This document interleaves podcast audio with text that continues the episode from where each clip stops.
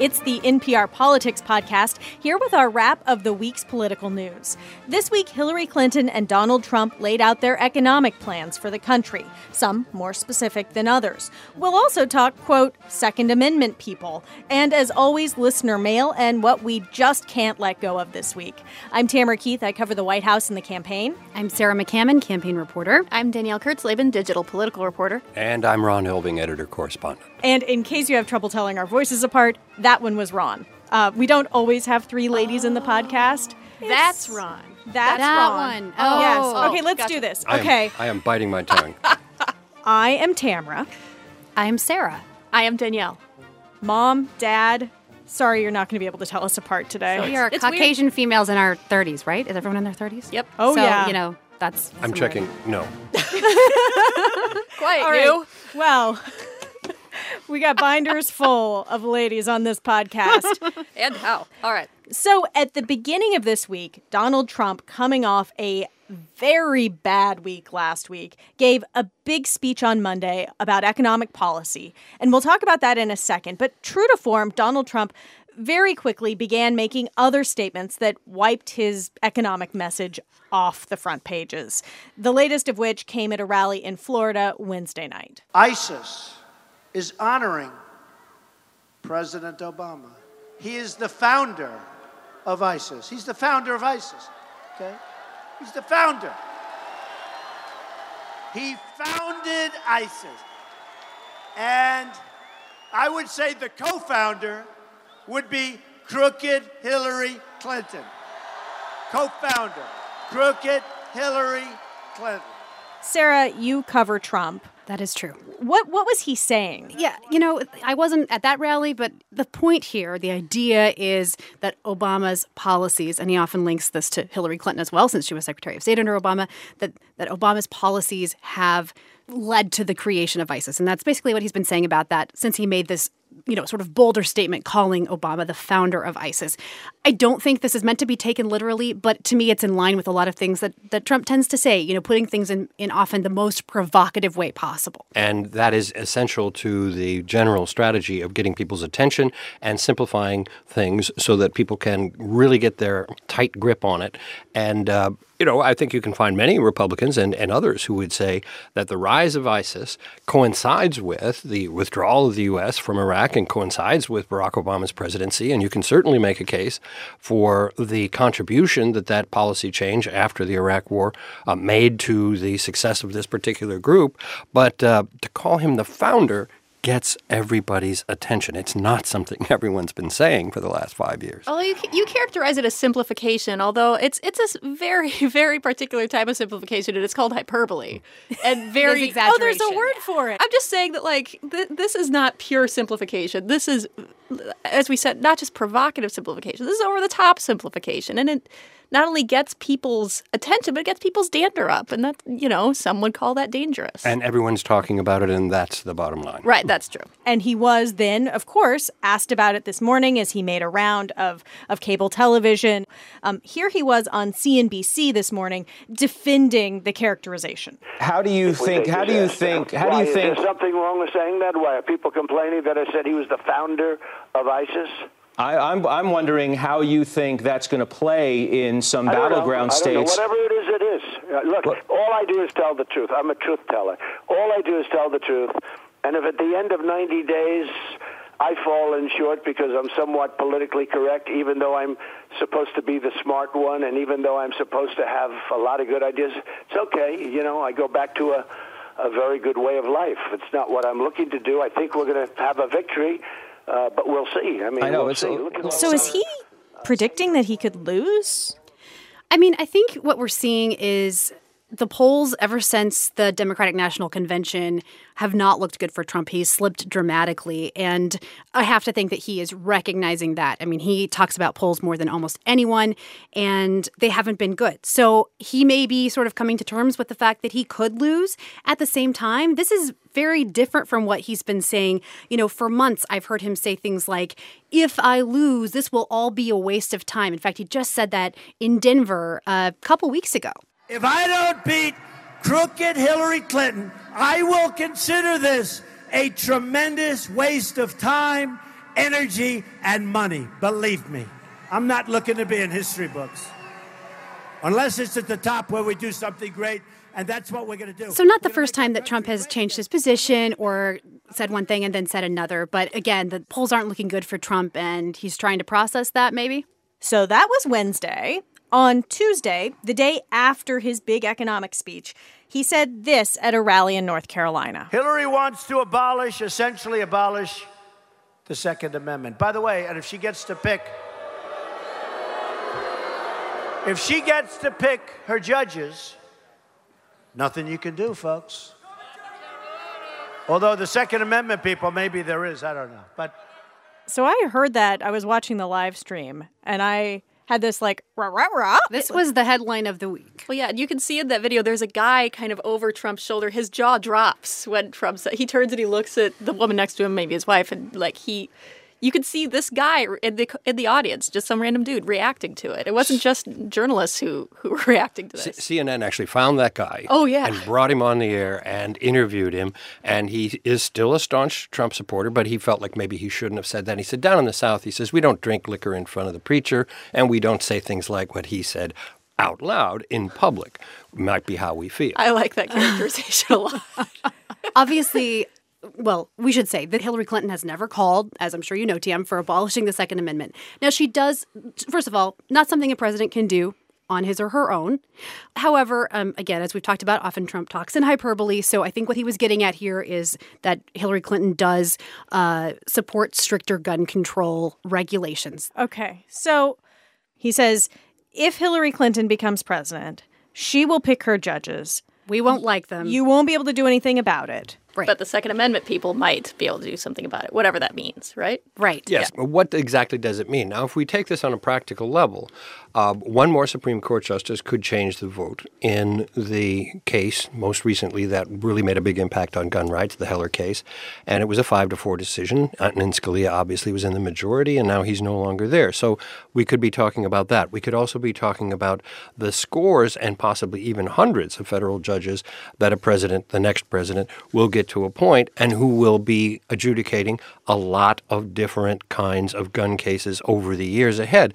And so if there were an imputation in some people's mind, and, and I'm not saying that Donald Trump meant this, but if people received this in their own ears and minds as meaning perhaps people who have guns and believe that their right to own those guns is sacrosanct uh, beyond perhaps you know other laws, those people might take something out on a federal judge as well as perhaps the president herself. So if you have ears to hear it in that way, and of course Donald Trump insists that wasn't his meaning, that's what you're going to take away. But in the statement that his campaign put out with like lightning speed, it seemed to be indicating that he was talking about the power of people who believe in the Second Amendment to work together, team up, and prevent her from getting elected. Right. They said that Second Amendment supporters have, quote, amazing spirit and are unified and will be voting for Donald Trump, not Hillary Clinton. Right, but, but both this and the ISIS thing, and, and you know, innumerable other Donald Trump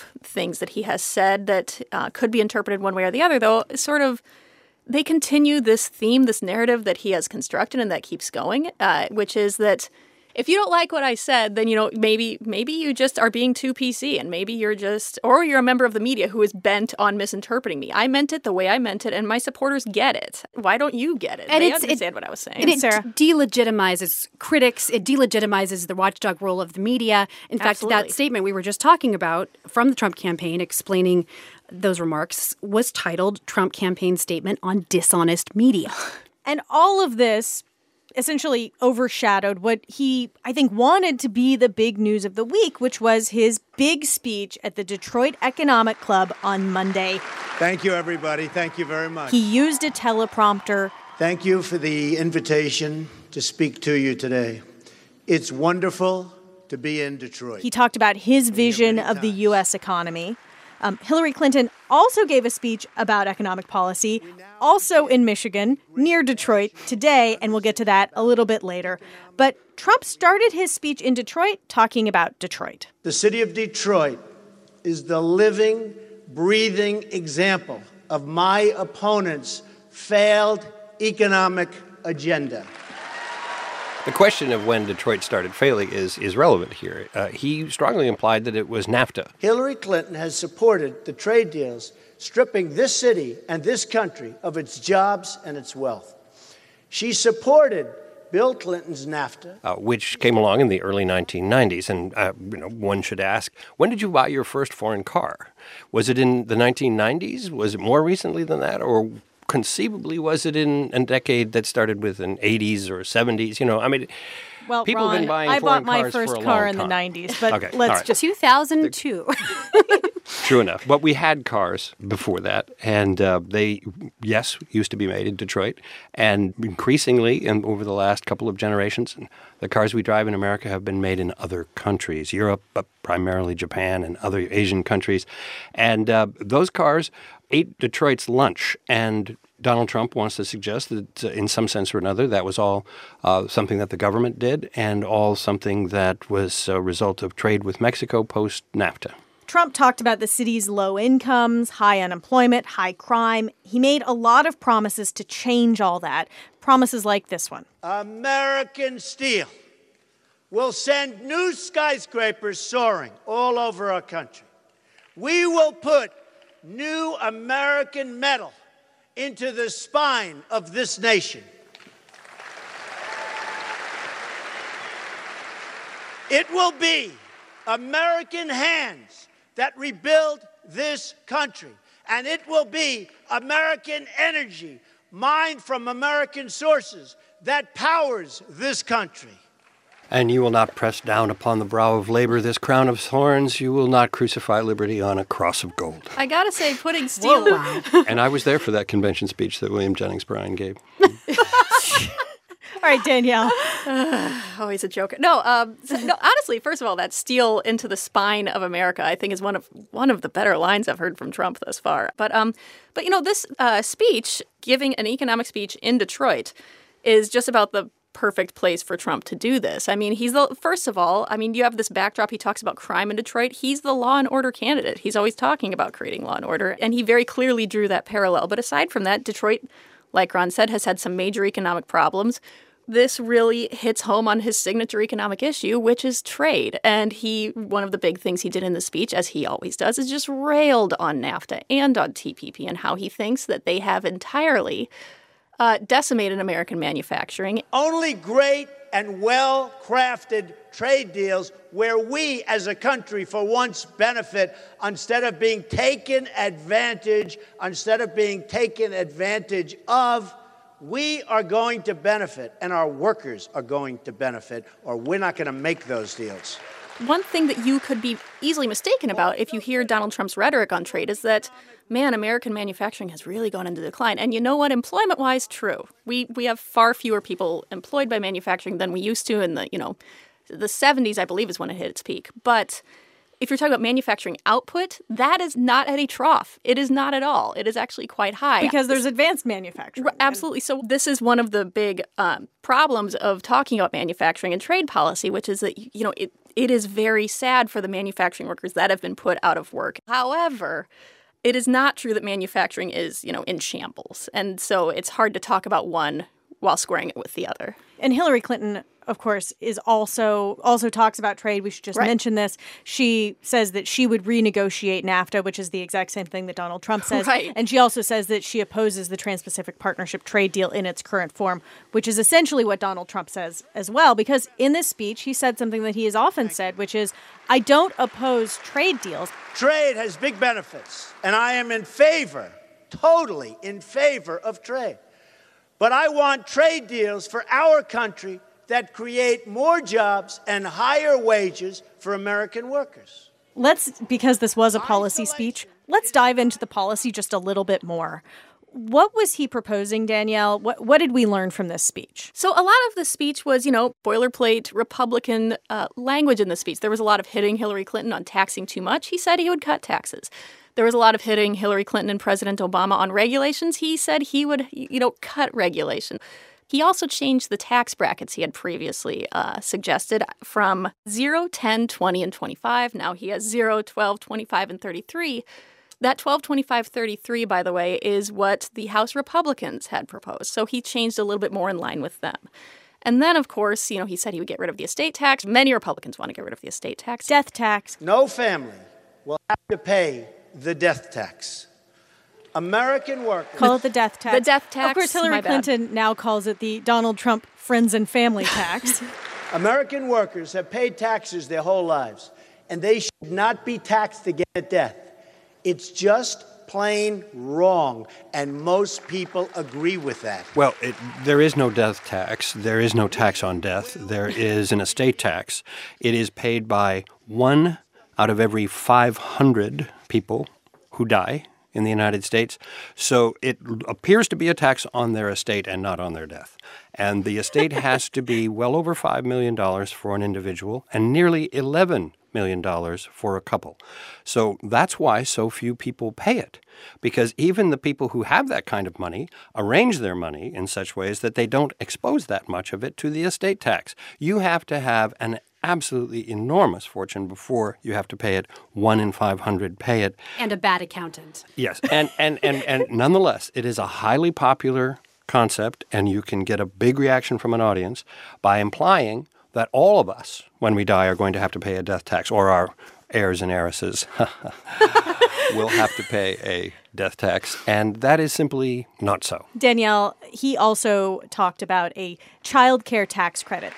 My plan will also help reduce the cost of childcare by allowing parents to fully deduct the average cost of childcare spending from their taxes. This is something that Ivanka, his daughter, had mentioned uh, that there was going that he was going to do something to make childcare more available for families.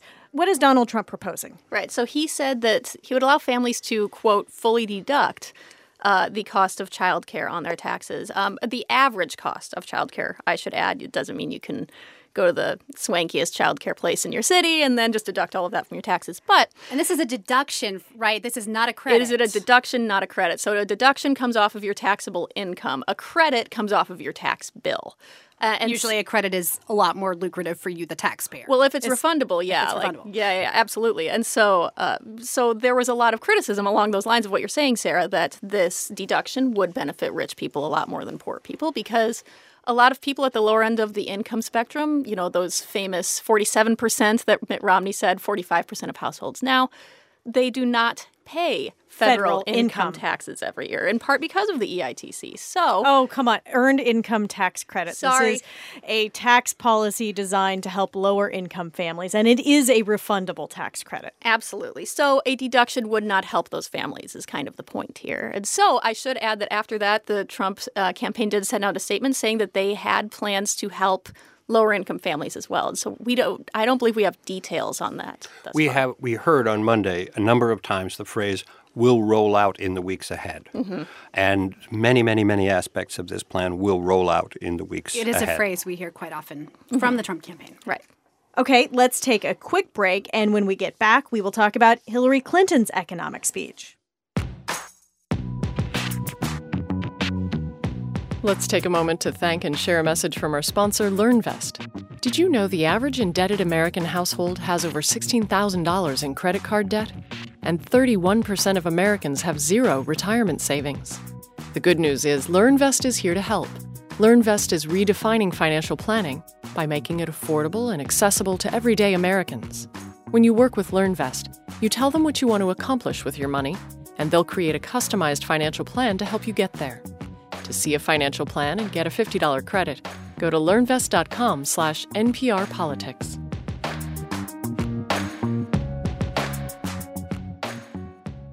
Okay, let's talk about Hillary Clinton's week. Thursday afternoon, she gave a big speech of her own in Detroit. Well, actually, it was in Warren, Michigan, nearby, about 10 miles away, also on economic policy. This was a speech that sought to portray Trump as self interested and lacking in policy specifics. Here's a clip. Based on what we know from the Trump campaign, he wants America to work for him and his friends at the expense of everyone else. He's offered no credible plans to address what working families are up against today. Nothing on student loans or the cost of prescription drugs, nothing for farmers or struggling rural communities, nothing to build a new future with clean energy and advanced agriculture, nothing for communities of color in our cities to overcome the barriers of systemic racism, nothing to create new opportunities for young people, just a more extreme version of the failed theory of trickle down economics with his own addition of outlandish Trumpian ideas that even Republicans reject to me, this speech was all about contrast. Like, she went second, right? Mm-hmm. Donald Trump delivered his speech first, and she had the advantage of knowing what he said. And both in tone and in substance, it was all about drawing a contrast with what Trump talked about on Monday, and and also echoing some of the themes. You know, the, she talked about uh, you know competition with with jobs in China and Germany, and you know bringing some of the technology here to increase you know high tech manufacturing. She talked about she talked about deals, right? Negotiating better deals. But she even said, you know, that has to be with a, a tone, a cooperative tone. So it sort of seemed like I care about the same things, but uh, I'm going to say it a lot more nicely. Right. And I mean, one of the big contrasts she, she drew is she's, you know, at this, she's talking about aerospace manufacturing. She's talking about advanced manufacturing, which doesn't have a nice, neat definition, but you know, it often implies you know 3D printing, aerospace manufacturing, you know, computer modeling, that sort of thing. Whereas Donald Trump, like we said earlier, was talking about like adding metal to the spine of America. He talked about steel workers and he talked about coal miners, not exactly manufacturing, but goods producing.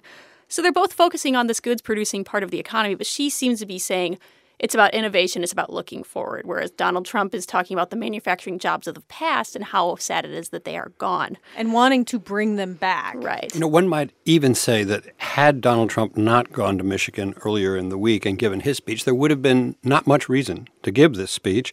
There's not much new in it. She had really touched on all these points in separate times, in separate ways. But to bring it all together makes a certain amount of sense. And also, she had a chance, I think, to show off a theme that we're going to hear a lot, which is the new populist Hillary Clinton. Because the person that we have always thought of as being a bit of a moderate or a centrist, whether that's fair or not, we have thought of her that way since she ran for president in 2008. It was the way she acted as a senator to a large degree. She is now a populist. She talked about insisting on the public option in Obamacare, Affordable Care Act. Uh, that's a bridge that takes you from Obamacare to something more like a national health care plan on the Canadian model. She talked about college students in debt and making college free for many more people. She talked about paid family and medical leave. She talked about a lot of things that have been real holy grails for the left for quite some while, and all on the economic scale. And she used the strongest language that she has used thus far in this campaign to talk about trade, the Trans Pacific Partnership trade deal. My message to every worker in Michigan and across America is this I will stop any trade deal that kills jobs or holds down wages, including the Trans Pacific Partnership.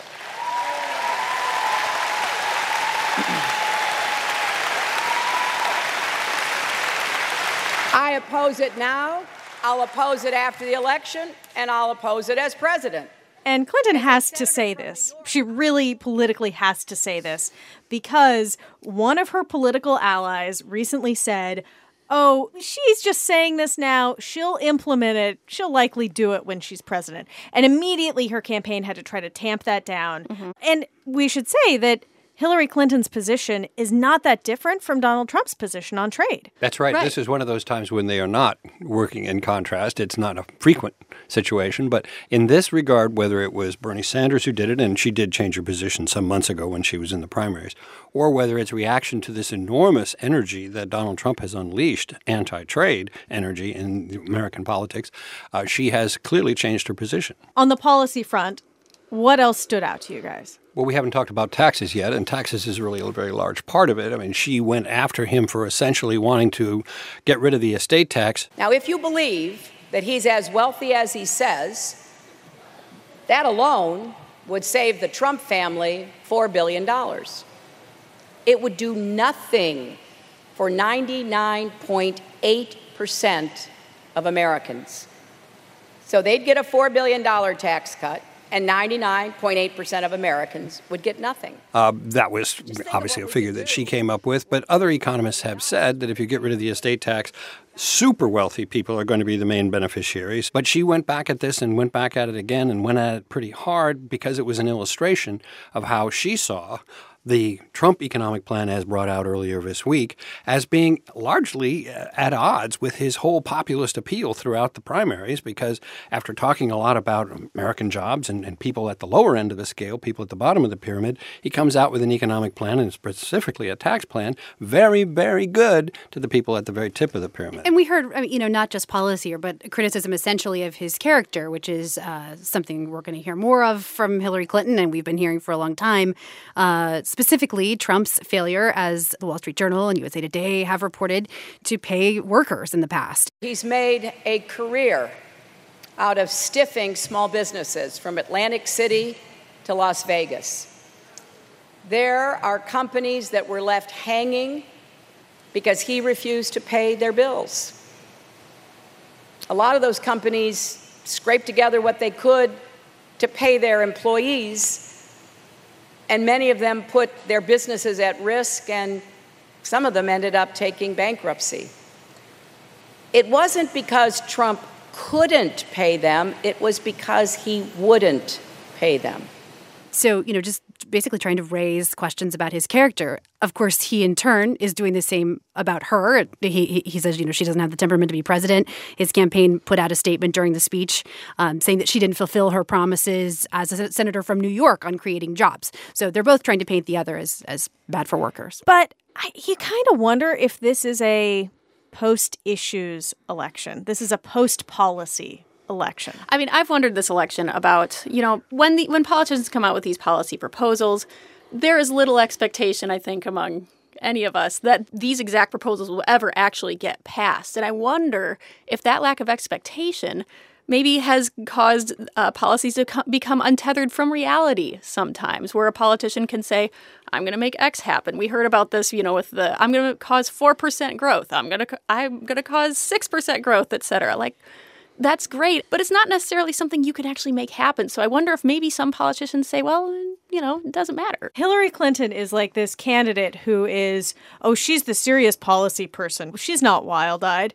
But like the reality is, very few of the things she's proposing have much more political reality than than what Bernie Sanders was proposing. Well, these candidates, much like Barack Obama, much like Ronald Reagan, much like Bill Clinton in the 1990s, are describing a kind of idealized future in which, if you just elect me, all these great things are going to happen. And in some cases, they actually do strive towards some of those goals.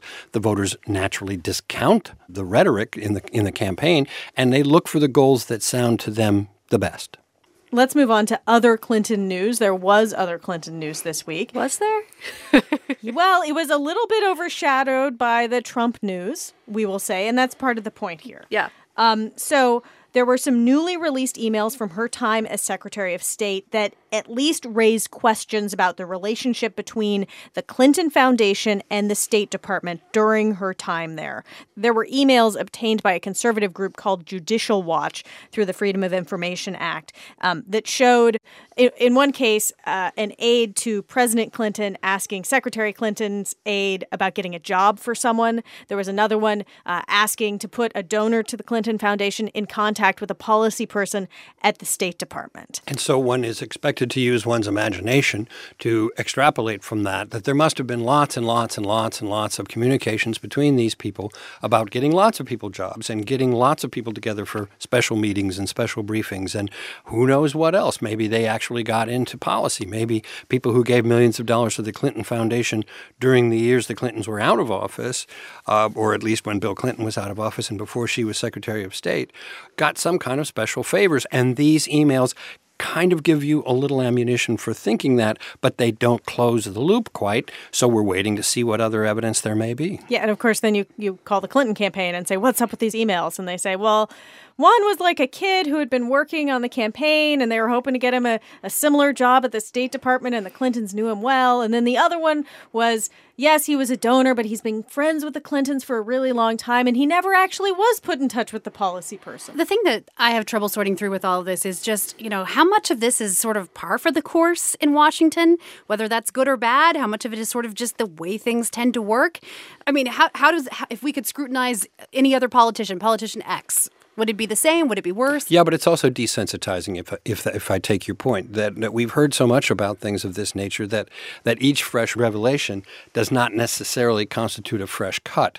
But we should be very careful in saying, you know, this is just how business is done in Washington. It may well be just how business is done in Washington, and maybe it's nowhere near the worst. But that does not sound good to the average American voter. It sounds like the problem. And voters are fed. I mean, voters will tell you all the time they are fed up with the way things are done in Washington. Mm-hmm. Another piece of weirdness from earlier this week involving the Clinton campaign was that at one of her rallies in Florida, seated behind her was the father of the Orlando nightclub shooter, which is just mind boggling. Just when this year can't get any weirder. I Right. mean, it's just bizarre. And I don't know, the campaign insists, we should say, that this was a public rally, open, 3,000 people attended, and that they had no idea that this dude was in the crowd. And if they had known, I don't know what they would have done about it. But later, uh, Clinton's spokesman said that Hillary Clinton disavows his views. He was spotted by a local news reporter there. And by the way, this father has been controversial in his own right. He's talked about all the different ways he's felt about ISIS, the Taliban, uh, you know, the conflict between Islam and the West. He was pro Taliban. At he, one he ran for president of Afghanistan, but from America, and he was pro Taliban. That's correct. So, so Trump's campaign jumped on this, although admittedly it got drowned out for a couple of days by the whole Second Amendment supporter discussion. But you know, this was a talking point the campaign was stressing. Why was Mateen there? Will Hillary Clinton disavow him? And then this week, when Trump himself was in Florida, he got up and started talking about this. You think you have the best location, right? And you do in one way. But the people behind me, they're all on television. They're going to be famous. They're going to be famous. They're going to be famous. And by the way, speaking of that, wasn't it terrible when the father of the animal that killed the wonderful people in Orlando was sitting with a big smile on his face right behind Hillary Clinton. And by the way, including a lot of the people here, how many of you people know me? A lot of you people know me, right?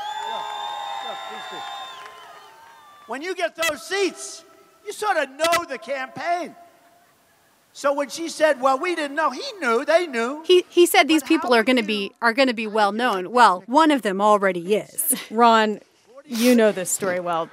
Tell us about the person who was seated behind Donald Trump. Well, a rally. face a face that was already famous in that particular group of people was Mark Foley, who had been a congressman, a young congressman, in not too long ago, and in 2006, uh, a lot of uh, messaging that he was doing with a lot of the mail pages uh, became quite a scandal on Capitol Hill and led to his uh, the end of his political career, and also was a rather major contributor to the negative publicity that led to the Republicans losing control of the House that year. It was really quite a flood of different issues, of course, but this was kind of the the last straw for the Republicans in 2006. And so for many, many Republicans in, in Florida and elsewhere, Mark Foley is about as persona non grata as you can get. Though Foley says that he's known Trump for 30 years. So there you go. Uh, so, okay, here's the bigger issue with this, Ron. And you wrote about this this week.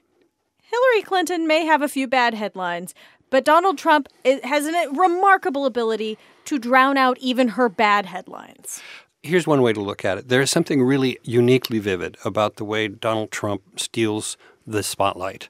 The media cannot resist Donald Trump, and that was a huge boon for him for the past year. Huge frustration for all the other Republican candidates. They just couldn't break through.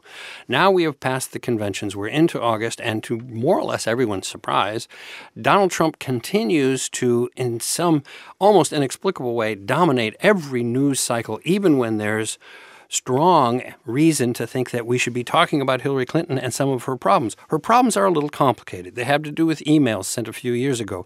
They're not visual. You can't see it all on videotape. And yet, up against that, you have Donald Trump saying something that a lot of people are finding outrageous, and another something, and then another something that a lot of people are finding outrageous. Which of those things is going to dominate on cable television news? Okay, let's take one more quick break. We'll be right back with listener mail and can't let it go. Support for this podcast and the following message come from Stitch Fix, an online personal styling service that makes shopping effortless and fun for busy women on the go. Complete your personal style quiz and then schedule a date to receive your first personalized shipment. There's no subscription required. Your stylist will send you five hand selected pieces of clothing delivered right to your door. Buy what you want and send the rest back. Shipping is easy and free both ways. To get started, visit StitchFix.com. That's S T I T C H F I X dot com.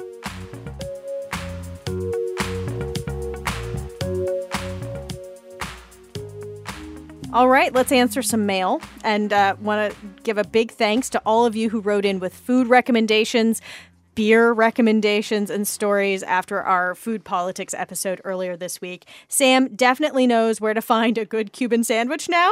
And we all know for sure that the singular form of tamales is tamal. Okay, first question from a listener in Wisconsin. Hey, NPR Politics folks. Um, my name is John Murfeld. I'm from Madison, Wisconsin. I had a quick question about demographic voting statistics because, I mean, because, like, when I hear a stat of, like, Romney won white women 57% or whatever, like, how do we know that? I mean, I voted, and nowhere on the ballot did it say, please put yourself into a demographic uh, group. Just how's that work? Okay. Love the show. Bye. Excellent question. Many people wonder this and have for years. What by what magic do we come up with those numbers? And the simple answer is exit polls. For a number of years now, uh, really beginning in the 80s at the level that we have it now, there has been extensive investment in polling people coming out of their polling places on election day. And we get all this demographic information from them at that time. And while the initial numbers that they put out are not always predictive early in the day of who will win that election, which is, of course, the reason people are so eager to hear, but over the next several days, they weight all these results, they blend all the results, and for all we know, and of course this can be flawed, this is pretty much the best political st- science data we have on who voted and why.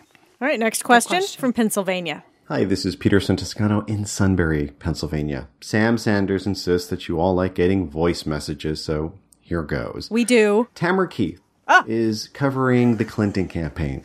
Don Gonyea, I think, is traveling with the Trump campaign. My question is, what's the difference? I mean, like, what's the experience of covering one over the other? What kind of access are you getting? How is the travel different? And has Tamara recovered from the bus trip? Super fan. Yeah, well, I have not recovered from the bus trip. Uh, I still feel terrible about myself because I still haven't eaten enough vegetables to compensate for that bus trip. But Sarah McCammon, you cover the Trump campaign. Yes, You're and our, our, colleague Don Gonyea bounces around back and forth. But yeah. I, yeah, I cover Trump. You cover Hillary Clinton, and uh, so what is it like? I think there are similarities and differences, right? I mean, sometimes when you're covering the campaign, you are on your own. You are booking your own flights with the help of our lovely producers. You are finding a rental car, getting to the site yourself. Other times, you're in a press charter, which can be a plane, it can be a bus. or and, a very tiny bus with no bathroom. Or that. And, and and that is basically it's almost like you're a little mini prisoner in summer camp. Somebody's you know somebody's shuttling you around and telling you where to go and you, you you know you can't really escape. I think the question is about access. The question's about access.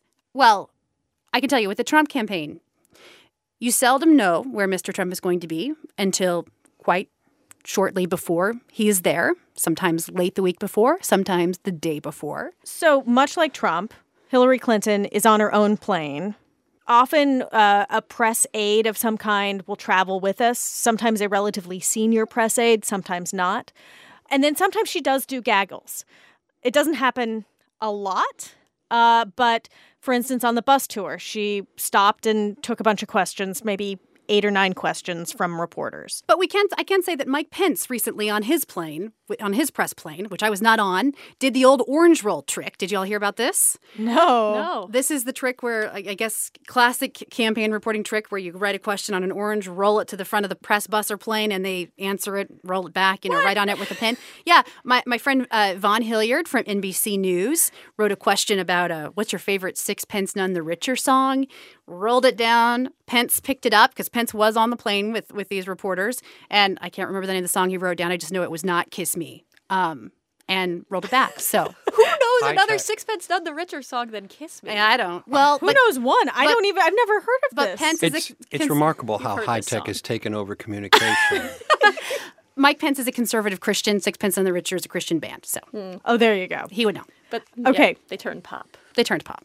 Oh, that's when they got into kissing, I guess. Okay, guys, guys, guys. So maybe someday we will get to, maybe someday we will get to ask Hillary Clinton or Donald Trump a question on an orange, maybe even about music. Oh, a girl can dream. A girl can dream. Okay, that's the mail, which means it's time for Can't Let It Go, where we all share one thing we can't stop thinking about this week, politics or otherwise. Sarah.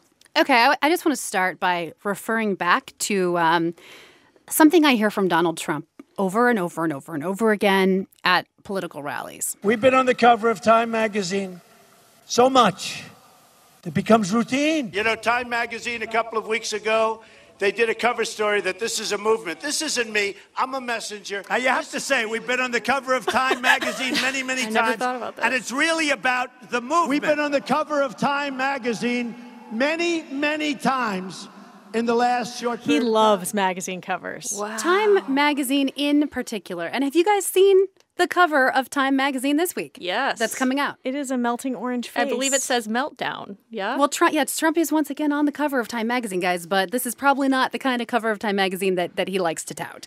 He, it is indeed his face, a cartoon Trump melting, and it does say meltdown. meltdown. Uh, so I'm just going to be fascinated to see whether or not the cover of Time magazine comes up again in the weeks to come. All right, Danielle. All right, this is uh, obliquely related to politics. It is politics, it's just not contemporary politics. Uh, I've fallen in love with a podcast, uh, not an NPR podcast, called Revolutions. It You're seeing another podcast? Oh, Danielle. I, I feel like such a terrible person. I'm feeling now. jilted. I- oh my God. So it's a podcast called Revolutions. Each season they do a different historical revolution. As a person who most definitely literally fell asleep very often in history class, I am very pleased to be finally learning the history that, you know, went in one ear and out the other in high school. Um, I'm currently only on the second season. It's uh, on the American Revolution, so, you know, That's a good know I one. Say. Yeah. Uh, but yeah, I, I highly recommend it for, you know, people who want to catch up on their history or who are just, you know, history super fans. Sweet. That is excellent. Okay, back to Trump. So, right. uh, my click this week is that we have the most wonderful new metaphor uh, for this year in the young man whose name is apparently uncertain and not even you know really been officially established. Twenty-year-old man from Virginia who became the most famous person in America for a while one afternoon this week by climbing up the outside of the Trump Tower, and he uh, he didn't get all the way, but he got a remarkable distance up the side of the building while for two hours all the cable news stations and lots of local television stations and everybody else was Facebook just Live. broadcasting oh his progress up the side of the building where he was hoping to get all the way to the top and get a chance to meet Donald Trump. He was using suction cups. That's this is important.